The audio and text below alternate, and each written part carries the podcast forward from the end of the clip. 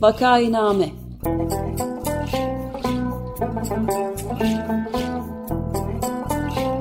Salgın günlerinde memleket manzaraları.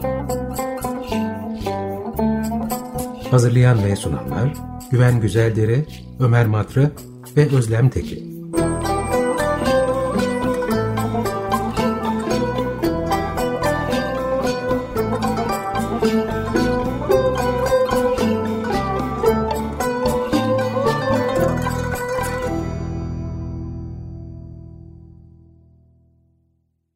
Vakainame'ye hoş geldiniz. 95 FM Açık Radyo'dayız. Programı Ömer Madra, Özlem Teke ve ben Güven Güzeldere birlikte sunuyoruz. Bugün Ömer Madra bizimle birlikte değil, konuğumuz Özer Sencar. Hoş geldiniz Özer Bey. Hoş bulduk, iyi yayınlar dilerim. Merhabalar, konuğumuz Profesör Doktor Özer Sencar. Kendisi aslında ziraat profesörü. Uzun yıllar bu alanda birçok akademik ve idari görev üstlendi. 2000 yılında üniversiteden emekli olduktan sonra farklı bir alanda e, sosyal ve siyasal araştırmalar alanında çalışmalar yürütmeye başladı. Halen de kurucusu olduğu Metropol Stratejik ve Sosyal Araştırmalar Merkezi'nde yönetim kurulu başkanı ve genel müdür olarak çalışmalarına devam ediyor. Hoş geldiniz hocam. Hoş bulduk, teşekkür ederim. Ben şöyle gireyim programa Özer Bey. Siz yıllardır Türkiye'nin siyasi ve toplumsal gidişatını anlamak üzere ölçümler yapıyorsunuz. İstatistiki analizler e, sunuyorsunuz. Bu sayısal değerlerin ve istatistiki analizlerin de ışığında örneğin geçen sene işte bugün şimdi yılın son günündeyiz 2021 senesinin. 2021'in ilk gününe bakacak olsak 1 Ocak 2021'e aradan tam bir sene geçti. Neler oldu? Ne gibi önemli farklar var? Bu hani yeni moda terimle trendler, eğilimler ne yana doğru gidiyor? Bunu sormakla ben bunu sorarak başlamak istiyorum. Ardından da şunu sormak isteyeceğim, onu da şimdiden söyleyeyim. Bunların ışığında gelecek sene için ne düşünürsünüz? Yani bugünden sonra bir sene sonra 31 Aralık 2022'de bir program yapıyor olsak sizce Türkiye bugüne göre nasıl daha farklı bir yerde olur diye spekülatif bir sorum da var ama önce e, sayısal e, analizlerle başlayalım isterseniz. Teşekkür ederim. Türkiye'nin geçtiğimiz yıllarda önemli olaylarından bir tanesi terördü. Artık terör olayı Türkiye'de bir sorun olmaktan çıktı. Mesela 2011'de Türkiye'nin en önemli olayı terördü diyenler yüzde yüzde 53'müş en önemli olay. Pardon yüzde 40'mış. Bu senenin başında terör olayı yüzde 5'e düşmüş. İnsanlar da öyle algılıyorlar. Ve bugün geldiğimiz noktada Türkiye'nin en önemli sorunu terördür diyenler yüzde bir buçuğa düşmüş. Peki en önemli diğer olayı nedir? Alternatif olay ekonomidir diyor insanlar. Ve 2011 yılında en önemli olay ekonomidir diyenler yüzde 54'müş. Bu senenin başında 59 olmuş. Yani neredeyse 10 senede 10 puan ekonomi artmışken en önemli olay olarak bugün yüzde 71'e çıkmış. Yani Aralık ayı itibariyle yüzde 71'e çıkmış. Dolayısıyla vatandaşların Türkiye'de en önemli olay nedir diye baktığında karşımıza çıkan rakam %71 ile geçim darlığı ve işsizlik olarak görünüyor. Bence Türkiye'nin bir numaralı olayı bu. Bütün halkı meşgul eden, ilgilendiren olay.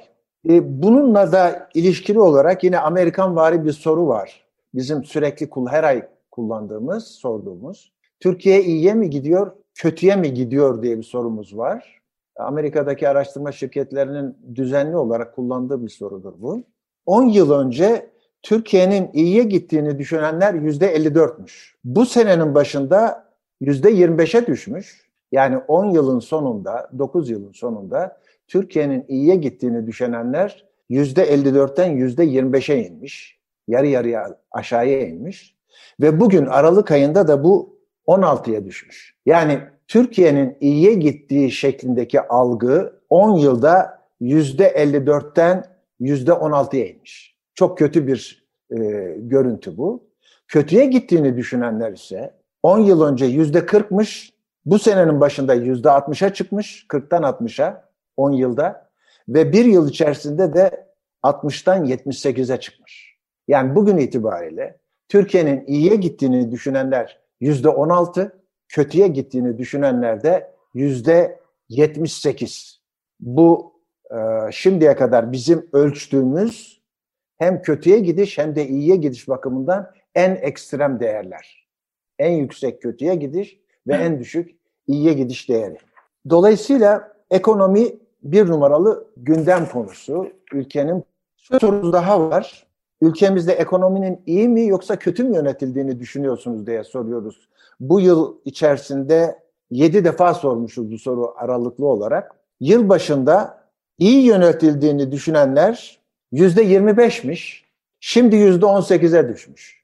Yani senenin başında da zaten ekonomi yönetiminin başarısız olduğu bilinen bir realite ama yüzde 25'ten sene sonunda yüzde 18'e düşmüş. Halkın burada şunu gösteriyoruz. Yüzde 80'i yaklaşık yüzde 80'i ekonominin kötü yönetildiğini düşünüyor. Nitekim elimizdeki verilerde de yüzde 79'u seçmenlerin ekonominin kötü yönetildiğini düşünüyor. Yani Türkiye kötüye gidiyor, ekonomi kötü yönetiliyor. Bütün e, kötülüklerin, kötü görüntülerin maksimum olduğu ve iyi e, görüntülerin de minimum olduğu bir dönemi yaşıyoruz. Yine e, bizim e, halkımızın durumunu görmek açısından bu yıl iki defa sorduğumuz bu soru var. Bir Ocak ayında bir de Aralık ayında. Son bir yıl içerisinde sizin ve ailenizin geçim şartları nasıl değişti diye soruyoruz. Senenin başı ve senenin sonu. İyileşti diyenler sene başında yüzde on dörtmüş. Yani yine çok düşük. Ama sene sonunda bu iyileşti diyenler yüzde altıya düşmüş. Yani sene başıyla sene sonu arasında iyileştiğini düşenler yüzde on dörtten yüzde altıya düşmüş. Peki kötüleşti diyenler sene başında kötüleşti diyenler 59, sene sonunda da yüzde 72. Yani ekonominin hem yönetimi hem gidişatı hem de Türkiye'nin genel gidişatı bakımından halkımız tamamen olumsuz bir noktada toplanmış vaziyette. Bu sene yine e, TÜİK'ten dolayı enflasyon konusu çok tartışılıyor. TÜİK enflasyonu bir şekilde manipüle ettiği şeklinde kamuoyunun tamamının kabul ettiği bir algı var. TÜİK'i bıraktık biz kendimiz ölçmeye başladık halka. Enflasyonun ne kadar olduğunu halkın gözünden bunu bulmaya çalıştık. Son bir yıl içerisinde fiyatların ne kadar arttığını sorduk insanlara. Yüzde yirmi civarında arttı diyenler bu TÜİK rakamıdır. Yüzde on yedi veya on sekiz demişti TÜİK. Yüzde yirmi civarında arttı diyenler seçmenlerin sadece yüzde ikisi. Yani TÜİK'in enflasyon rakamını doğrulayan seçmen miktarı seçmenlerin bizim araştırmamıza dahil olan deneklerin yüzde ikisi onaylıyor. Yüzde 25 ile 50 arasındadır diyenler yüzde 7. Yani dolayısıyla yüzde 9'u enflasyonun yüzde 50'nin altında olduğunu düşünüyor. Yüzde 50 ile yüzde 100 arasında diyenler ise yüzde 29. Yani toplumun neredeyse yüzde 30'u diyelim yüzde 50'nin üstünde bir enflasyona inanıyor. Gözlemleri bu şekilde. Ama asıl ilginci enflasyonun yüzde yüzün üzerinde olduğunu düşünenler yüzde 62. Yani yüzde 50'nin üzerinde enflasyon var diyenleri toplayacak olursak yüzde 80 civarında bir rakam çıkıyor. Bütün rakamlar birbiriyle neredeyse uyuşuyor. Ee, ekonomi konusundaki o olumsuz algı sahibi seçmenler yüzde 75-80 arasındaki bir banda yerleşmiş durumda. Şu anda mevcut durumumuz nasıldır diye, ekonomik olarak nasıldır diye soruyoruz. Ülkenin ekonomik durumu. İyi diyenler yüzde 11, kötü diyenler yüzde 79. Hatta çok iyi diyenler yüzde 2, çok kötü diyenler yüzde 58. Dolayısıyla ülkenin ekonomi yönetimi ve ekonomisi e, halk nezdinde çok başarısız ve çok kötü. Tabii bu ekonominin bu şekilde olmasının siyasete bir takım yankı, yansımaları da olacak. Çünkü e, yaptığımız ölçümlerde bunu sık sık görüyoruz. E, seçmen davranışlarını en çok etkileyen faktör son yıllarda ekonomik durum, geçim darlığı, işsizlik. Zaten e, geçim darlığı ve işsizliği birlikte değerlendiriyoruz. Bunun siyaset üzerinde etkili olacağı çok açık. Nitekim bunun siyasetteki etkisini görmek için her ay yaptığımız araştırmada bu pazar seçim olsa oyunuzu kime verirsiniz diye soruyoruz. Her araştırmada bu mutlaka olan bir şey. Aralık ayı ve geriye doğru baktığımızda mesela 2011 yılının Aralık ayında bu pazar seçim olsa kime oy verirsiniz diye sorduğumuzda bu rakamlar kararsızlar dağıtılmadan önceki rakamlardır söyleyeceğim rakamlar. %51,8'i AK Parti'ye oy vereceğini söylemiş 2011 yılında. Bu senenin başında bu %30'a düşmüş.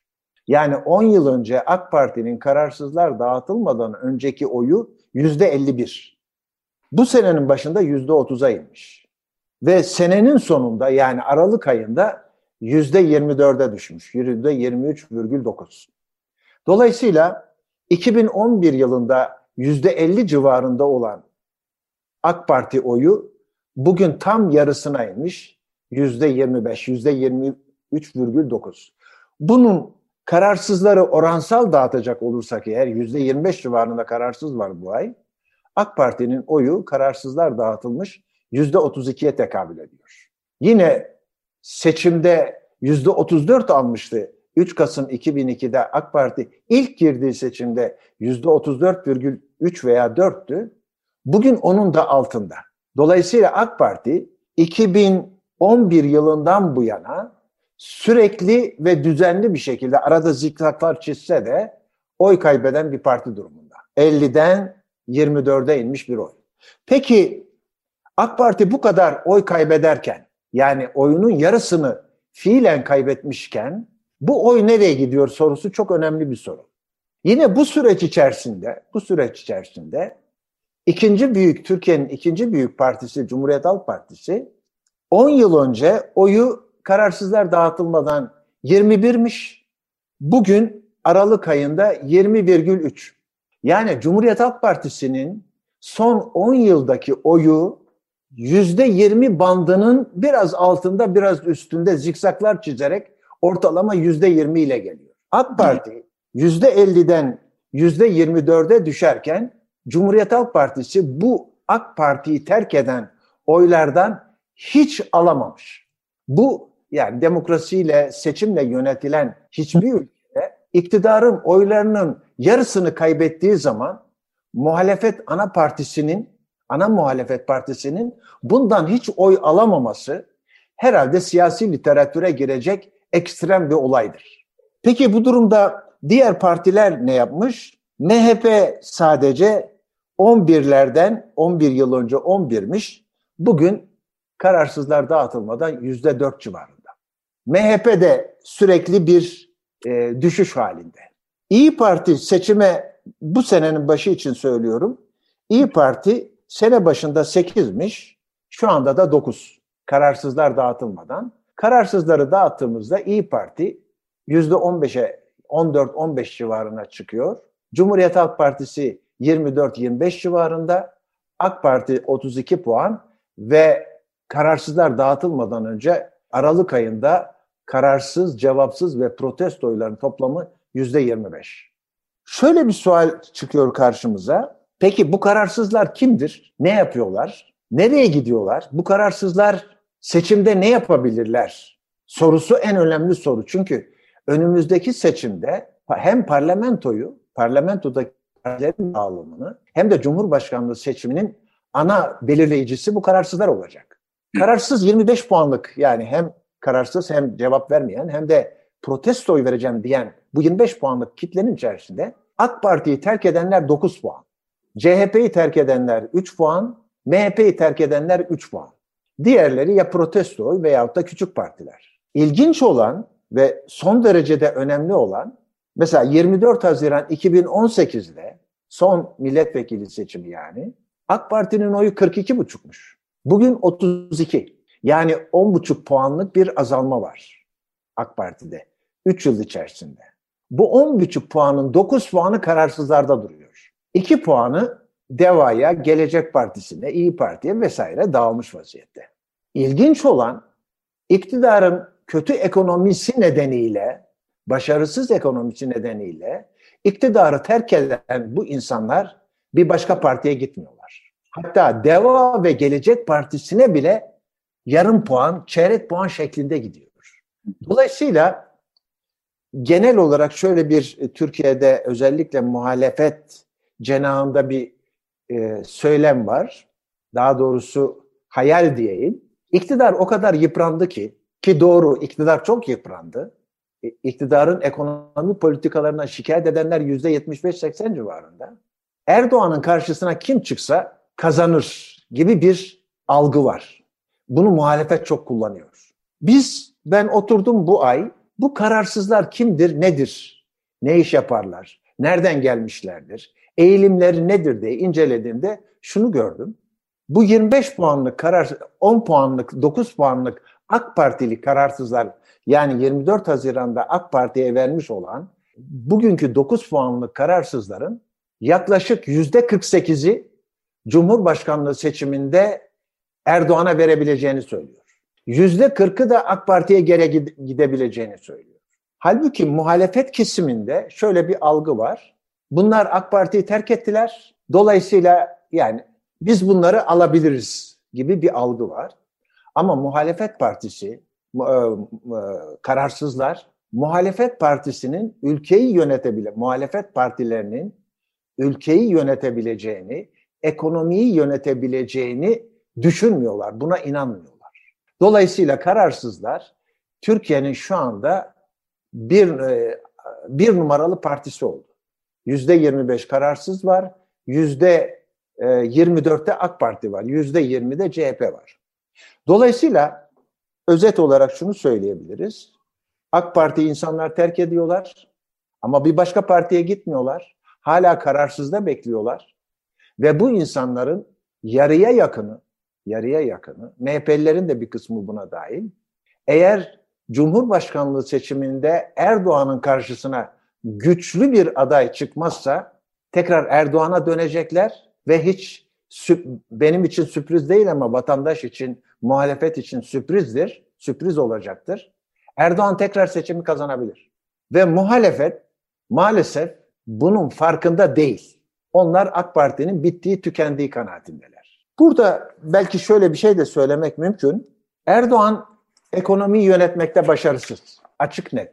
Elimizdeki bulgular bunu gösteriyor. Zaten Erdoğan ekonomist değil. Eskiden başarılı olduğu 2010-2012 yıllarına kadar yanında ekonomiden anlayan, ekonomi kurallarını uygulayan bir ekip var. Şu andaki yanındaki ekonomi ekibinin de yani ekonomiyle bir ilişkisi olduğu kanaatinde değilim. Kendisinin de ekonomiyle bir birikimi, background'ı yok. Dolayısıyla ekonomi de başarısız. Ama Erdoğan'ın çok üstün olduğu bir alan var. Yüksek bir siyasal zekaya sahip ve seçim kazanma profesyoneli olmuş. Neredeyse son 25 yılda 10-15 tane seçim kazanmış. Seçimin nasıl kazanılacağını, seçimi kazanmak için neler yapılacağını, neler yapılması gerektiğini hem kendisi biliyor hem de yanında Süleyman Soylu gibi bu işi çok iyi bilen, onun da siyasal zekasının yüksek olduğunu düşünüyorum. Süleyman Soylu hem Süleyman Demirel'in çırağıdır hem de Erdoğan'ın çırağıdır. Dolayısıyla muhalefetin atladığı şey ekonomi kötüyse muhalefet iktidar yıkılacaktır şeklindeki yargıları tamamen yanlış şeylerdir. Seçimi kazanmakla ekonomiyi yönetmek farklı bir şeydir. Şimdi bu kısa girişten sonra Cumhur İttifakı ile Millet İttifakı'na insanlar nasıl bakıyorlar? Bir iki cümleyle ondan söz edeyim. Tamam ben ondan bir soru sorabilir miyim? Pardon Tabii. bu söylediklerinize dair. Özür ee, dilerim.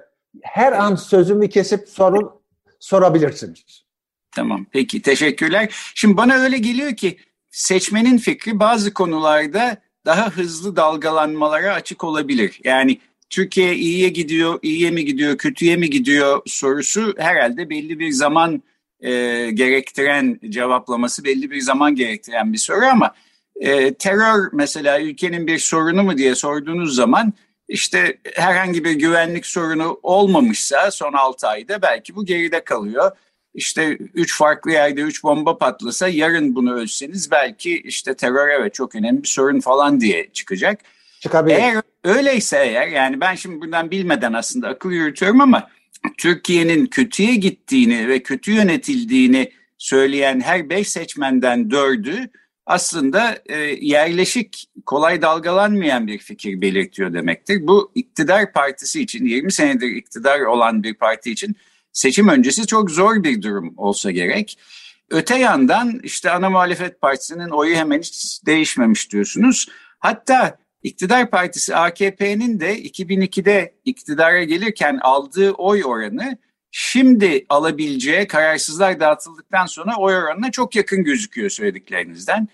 E, bu nasıl oluyor diye insan sormadan edemiyor. Biraz altında. E, hem de dediniz ki mesela e, işte kararsız seçmenler başka kimsenin e, ekonomiyi yönetebileceğini düşünmüyor.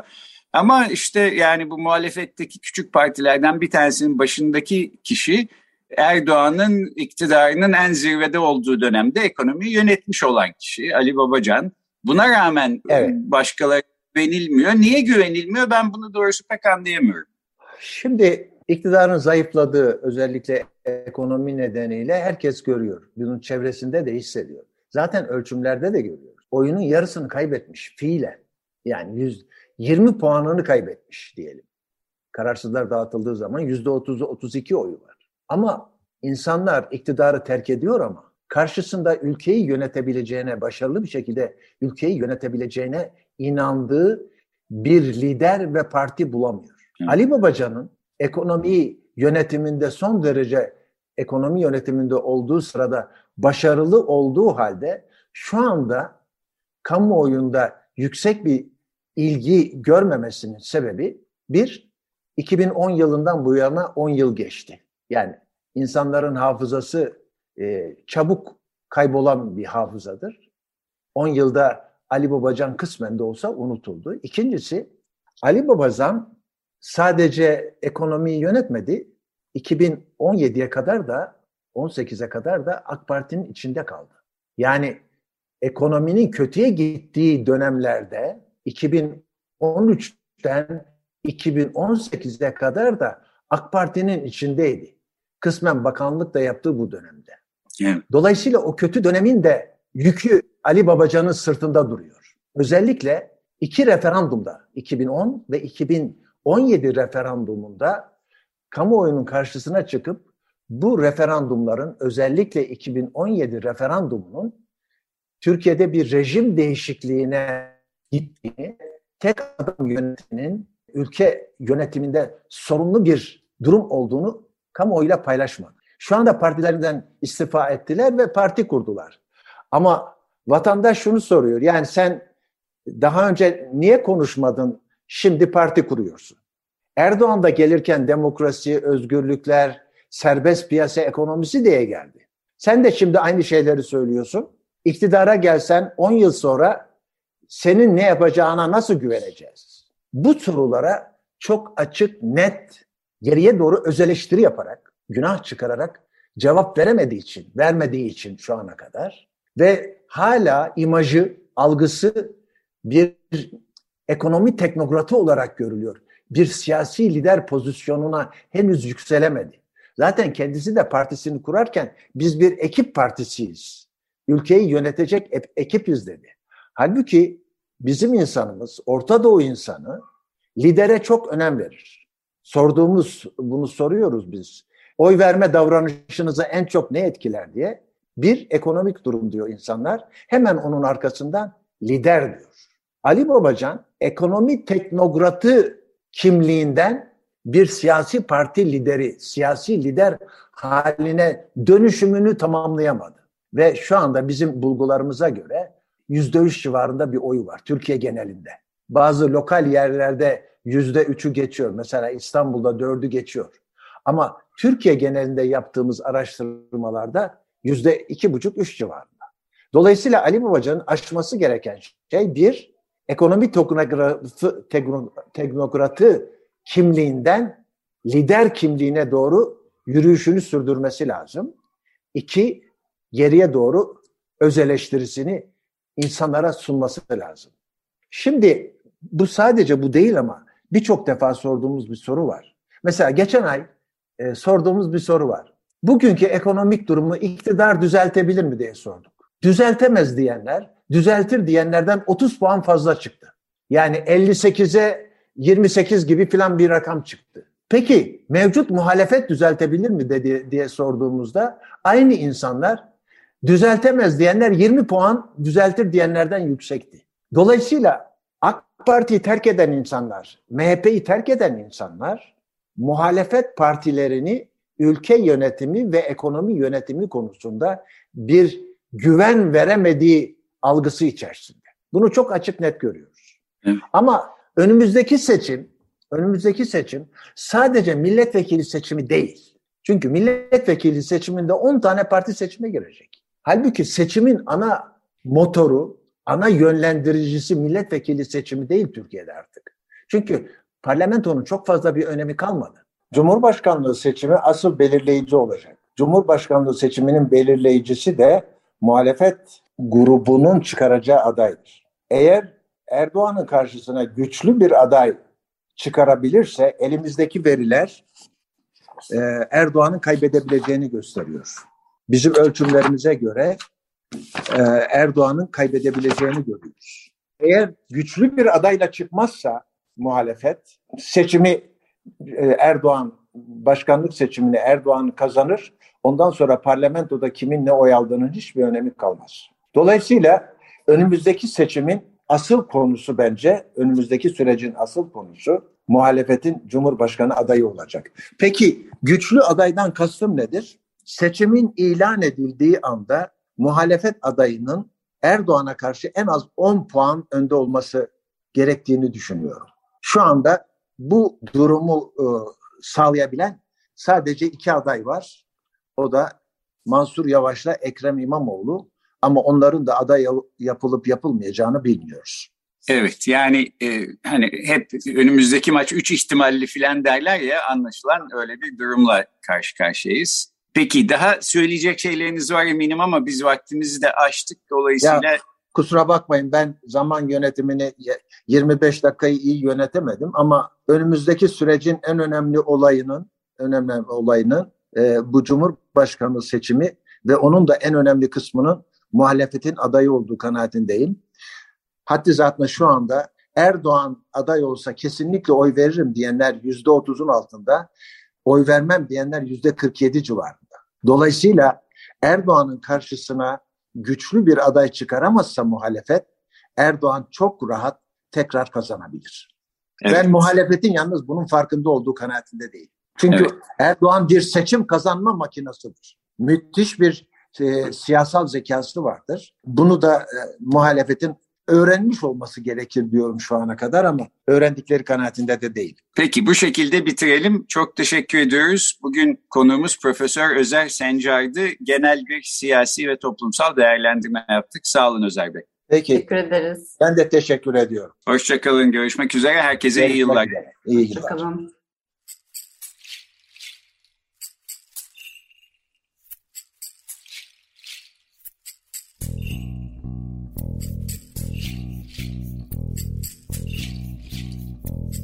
Vakainame.